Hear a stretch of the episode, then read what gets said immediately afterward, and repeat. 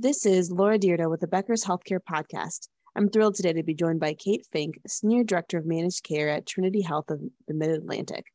Kate, it's a pleasure to have you on the podcast today. Thank you. Happy to be here. Now, I'm excited for our conversation because I know there's a lot happening in healthcare and the managed care space in particular, and that's such an important part of hospital health systems business. So I, I, think this will be a very important conversation for us today. But before we dive into my questions, can you tell me a little bit more about yourself and your background? Sure. Um, I had a a, a very uh, different background, um, weaving and and stuff, to where I am today. Uh, I actually started in the clinical labs, mainly in transfusion medicine. And with that, I did a lot of teaching of pathology and hematology residents and fellows. We were involved in clinical trials and research. I did a lot of technical writing. Um, and then uh, through all of that, I moved to um, the insurance payer side. Um, first as a rep and then quickly transferring over to contracting.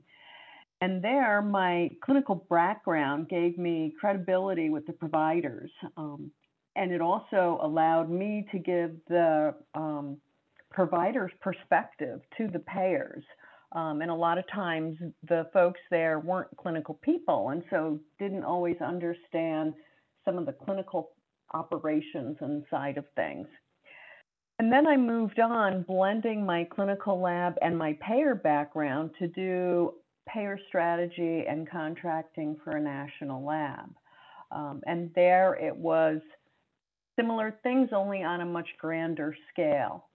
Uh, and then from there, uh, I used that experience to move to managed care um, for Trinity Health of the Mid Atlantic, uh, working on contracting, value based agreements, developing payer partnerships, and all the challenges that go with that. Wow, that's a fascinating journey. And I can imagine, you know, uh, you learned a lot along the way from all your different experiences and being in so many different aspects of the healthcare space. How do you feel like those different experiences in your background has really helped you um, get good at what you're doing today? Um, well, it's amazing how I use so many of those skills um, from each position in my next position. Um, you know, the, the technical writing has really helped me with operational things um, and making sure we have processes and procedures documented, um, which is so important for an organization.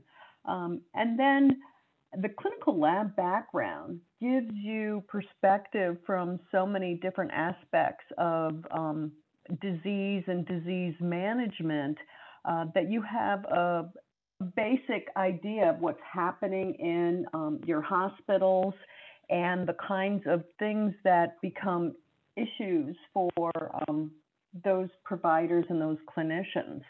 Um, and then, you know, working on the payer side, that clearly gave me an advantage in um, negotiating on the um, on the opposite side of the fence uh, because I understood where they were coming from and the ways that they operate.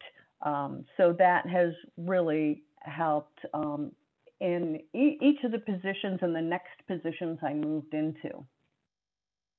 Got it. That makes a lot of sense, you know, and it's really great that you've had all that experience to bring you into where you're at today at Trinity Health. So, when you think about what's going on, what are some of the issues that you're spending most of your time on right now? What's really top of mind for you? Well, I think top of mind um, for me and for so many of uh, the health systems is the financial strain that uh, the post COVID era has put on um, the facilities and their operations. Um, so I spend a lot of my time um, outside of the actual contracting on recovery. Um, there's a big emphasis on revenue recovery um, around the terms of the contracts, challenging payer policy changes, um, addressing the clinical downgrades and denials, and making sure that payments are correct because we want to get every last dollar that we possibly can. And we want to make sure that we're getting the expected yield from each of our contracts. Um, so when we do our negotiations, we work hard to get those contract language protections um, so that we can go back and challenge the payer around um, some of the changes that they make in their policies and, and what have you. So that has become um, a big emphasis currently is around the revenue recovery post COVID. Absolutely. And I can imagine with how large the health system is that, you know, it's no small task to really get the operations together and make sure that the teams are identifying those spaces where you can recover additional reimbursement per your contracts and, and then actually carry out the process. Is there any, I guess, new trends along those lines or things that you've been noticing recently that you know didn't used to happen but are, are starting you're starting to hear i guess from the payers that is different from pre-covid um, I, I think there's been a much more in the way of um, tightening on their policies and, and making policy changes. Um, there's and and not that this is that new, but movement to more freestanding areas at the lower cost. Um, and if you're not an organization that's that's already been invested in those kinds of um, facilities and operations, you're you're starting out um, kind of behind the eight ball, if you will.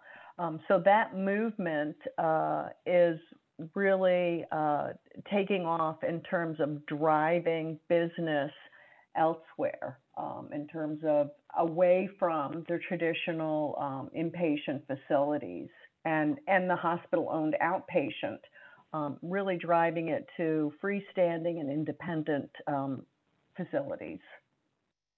Got it. That makes a lot of sense, and it's certainly something that you know it, it seems like a trend nationally uh, across different states and regions. So when you think about where we're at today, and then look into the future, what really growth and investments make sense? What's your strategy as you're thinking about the next two years or so? I think shifting the the payer employer provider paradigm. Um, you know, currently the way uh, things are is the um, the payer kind of has control over the employer, and the provider is just kind of on on the side. So I think uh, there's there should be or is going to be a shift in that paradigm. I mean, we've already seen some of that with you know the direct contracting, kind of eliminating the the the payer um, out of that uh, relationship. Um, but I think the uh, the movement now, or that I think we're going to move toward, is moving the paradigm in that three-way relationship where the employer um, becomes the driver, and then the um, the payer and the providers have to work together um, to meet the employer's needs for for their employees. So I think that's going to be where um, the relationship uh, decides, uh, you know, payments, coverage control, that kind of thing. Um, and like I said, there's little to no relationship between the employer and provider uh, currently. So I think that shift uh, to put the employer at the top of the three way relationship is where um, we're going to be looking to move things down the road. Um, and hopefully that means more of a payer provider partnership. I mean, we talk a lot about payer provider partnerships now, but um, those partnerships don't really include the employer. Uh, and so I think that this change in the paradigm would really help those partnerships and move those partnerships to more meaningful relationships. The other thing that I think we want to do in um, the, the next two years, and, and we've already made some movement, great movement in this area, is investment and growth in the communication aspect of healthcare. Um, you know, systems have come a long way in integrating uh, communications data, um, but it's frustrating for patients, especially when they're crossing over health systems and providers that aren't on the same platforms. And this is key to understanding the overall patient. Um, so I think that becomes um, more important as we move um, forward in how we need to treat the patient. Um, you know, for patients, repeating the same information multiple times can lead to forgetting to remember stuff or mention items and be consistent in the information that they provide to each of the providers that they may have to interact with. So I think communication is going to be the other important thing in the relationship. And this plays into uh, what's important between the payer and the provider because um, communications like around prior authorizations and, and audits and all that administrative time we spend um, trying to communicate all that information drives up healthcare costs because we're spending so much administrative time when that should be devoted to um, clinical things. Um, and so I think some of the administrative processes are are just antiquated in how they communicate some of those things. You know, some some folks are still using faxes, and I think we really need to work on communicating better. The, the other thing that um, I'm excited about, and um, at least in Pennsylvania, is legislation um, that is coming up for um, the relationship between payers and providers. Um, so that's another thing uh, that I think is is definitely coming down the pike uh, for uh, not just Pennsylvania, but a- across the country. Absolutely, that sounds great, and I think especially as you mentioned, you know, the the legislation and policy side of things can be such a challenge um, to get through. But it, it's great to hear that you've got some exciting things coming around the corner when you think about you know um, as you're talking about that communication and administrative time between um, you know how you're working with the health plans and and patients and, and others in the community you know um, and then looking at what's ahead do you see technology playing a role in that or how do you see some of these um, what will it take i guess to become the ideal of being efficient and effective with some of those communications and, and then you know really um, bringing about what would be an ideal state for health systems and patients as well? Well I, I think you know one of one of the big providers in what I think of when I think of communication stuff around patient information is um, the the EMRs you know, we have moved as as so many other facilities in the community has moved to the Epic platform. And that is amazing. I mean, I haven't been in the clinical arena for many years now, um, and I've just gotten a small glimpse at what Epic can do clinically, in terms of communicating things um, from provider to provider, keeping that information together for that oh. to see. And I think the barrier um, is, you know, when there's differences in platforms and those platforms don't easily communicate.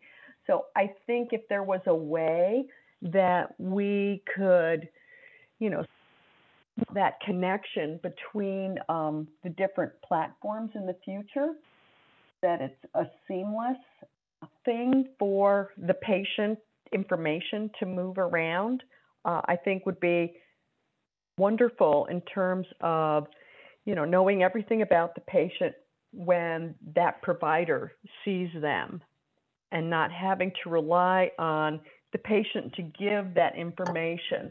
Um, because like I said, some a lot of times it's not always that accurate. Yeah, absolutely. I think that makes a lot of sense and is so helpful to know.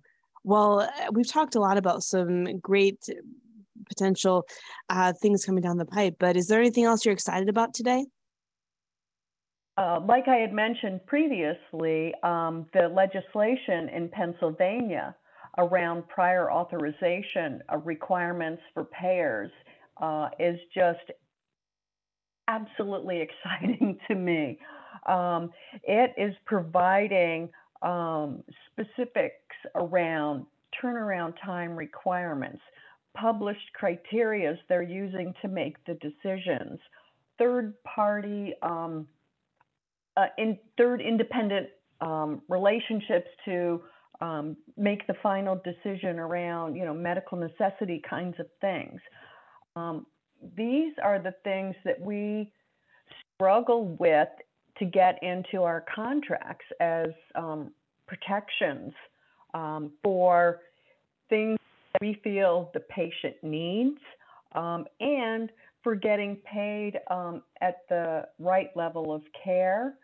Uh, and it's also critical for quality because when you're waiting for these prior authorizations, that means that patient is not moving on to the to the correct level of care and getting what they need at that moment in time um, and getting the right skill set they need for whatever um, happens to be going on. Um, it also adds to, you know, the length of stay for the facility, waiting for that um, that prior authorization to come in, uh, especially when they're transitioning care to another level. Um, this leads to higher costs for the facility.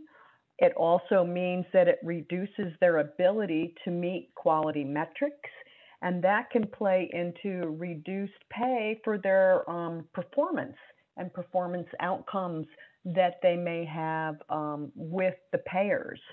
Um, so this, you know, kind of goes circles back to where I started with what I spend most of my time on, revenue recovery. Um, so this legislation, I feel, is going to help um, achieve that uh, triple aim: care in the right place at the right time and at the most cost-effective price. That's fantastic. And hopefully more states follow suit and, and follow uh, Pennsylvania's lead. That's great. And I know that um, CMS is, is looking at these same issues. Um, so I'm, I'm excited about that. Um, and at least that uh, Pennsylvania can kind of take the lead on moving that forward too. Absolutely. Well, Kate, thank you so much for joining us on the podcast today. This has been a really fun conversation, and I look forward to connecting with you again soon. Great. It's been fun for me too. Thank you so much.